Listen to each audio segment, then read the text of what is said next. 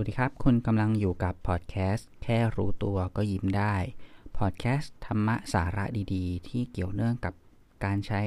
ธรรมะในชีวิตประจำวัน แบบเรียบง่ายและเข้าใจง่ายนะครับ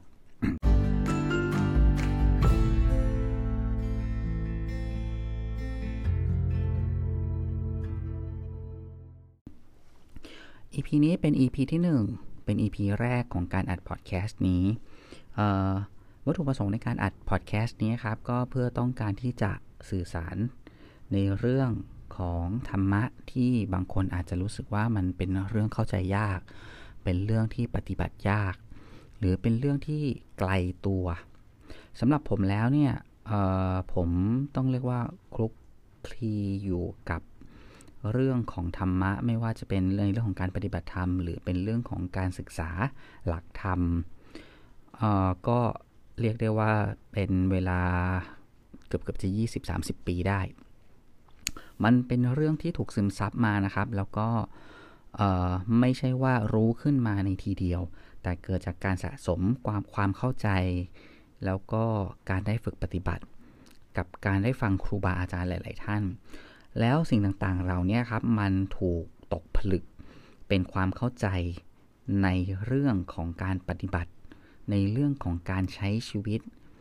และในเรื่องของการที่จะนำธรรมะที่เรารู้สึกว่าเป็นเรื่องไกลตัวเนี่ยให้เข้ามาอยู่ในประชีวิตประจำวัน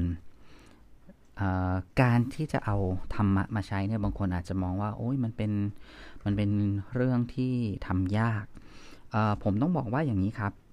บางอย่างเนี่ยมันก็เป็นเรื่องที่เราทำยากจริง ๆ เหตุผลที่เรารู้สึกว่าเราทำยาก อย่างหนึ่งนั่นเป็นเพราะว่าเราไม่เข้าใจ หรือเราเข้าใจแต่เราไม่ได้เข้าถึงคำนี้มีความหมายนะครับ เข้าใจและเข้าถึงต่างกัน คนบางคนเข้าใจครับ เข้าใจในในหลักคำสอนของพระพุทธศาสนา เข้าใจในหลักการปฏิบัติ แต่ว่าไม่ได้เข้าถึง หมายความว่าเมื่อถึงเวลาหรือถึงเหตุการณ์ที่มันมีอารมณ์เข้ามากระทบ หรือมันมีเหตุการณ์นั้นเกิดขึ้นเนี่ย ความเข้าใจในธรรมะ ความเข้าใจในความเป็นจริงของโลกเนี่ยมันมี แต่ว่ามันไม่ได้เข้าถึงในการที่จะทำให้ใจมันไม่ไปอยู่เป็นทุกข์กับเรื่องนั้นๆ ในพอดแคสต์นี้ในพอดแคสต์ของแค่รู้ตัวก็ยิ้มได้เนี่ย ผมจะนำเอาคำคมแล้วก็คำต่างๆที่ผมเคยคิดไว้ใน อินสตาแกรมแค่รู้ตัวก็ยิ้มได้ที่ที่ผมเคยโพสต์เอาไว้เนี่ย เอามาเล่าให้ฟังว่าสิ่งที่ผมเห็น สิ่งที่ผมรู้สึกหรือผมหรือสิ่งที่ผมรู้เกี่ยวกับมันเนี่ย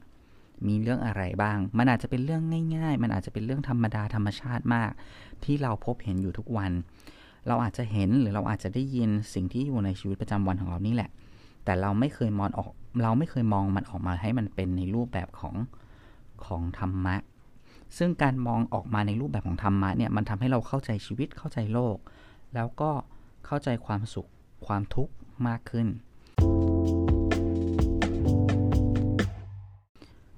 มันให้ผลดีอะไรกับเราบ้าง แน่ ๆ เลย เมื่อเรามองเห็นว่าอะไรเป็นทุกข์และอะไรเป็นสุข และเรารู้ตัว สิ่งที่จะทำให้เกิดประโยชน์กับเรา สิ่งที่จะทำให้มันมีคุณค่าขึ้นมาก็คือ การที่เราเนี่ยเห็นแล้วก็รู้เมื่อเรารู้เท่าทันมัน เราจะยิ้มได้กับทุกเหตุการณ์ นี่แหละคือความหมายของคำว่า แค่รู้ตัวก็ยิ้มได้ เพราะเมื่อไรที่เพราะเมื่อไรก็ตามที่เรารู้ตัว เราจะรู้ว่าเรากำลังทำอะไร หรือเราคิดอะไร หรือความคิดของเรามันออกไปที่ไหน เมื่อนนั้นแหละครับ การรู้ตัวเกิดขึ้นเมื่อไหร่ เราจะยิ้มได้เมื่อนนั้น ขอบคุณที่รับฟังใน EP แรกกับแค่รู้ตัวก็ยิ้มได้ แล้วเดี๋ยวเราจะมาพบกันถัดไปใน EP ที่ 2 ที่จะเป็นหัวข้อในแต่ละเรื่องนะครับ ขอบคุณมากครับ สวัสดีครับ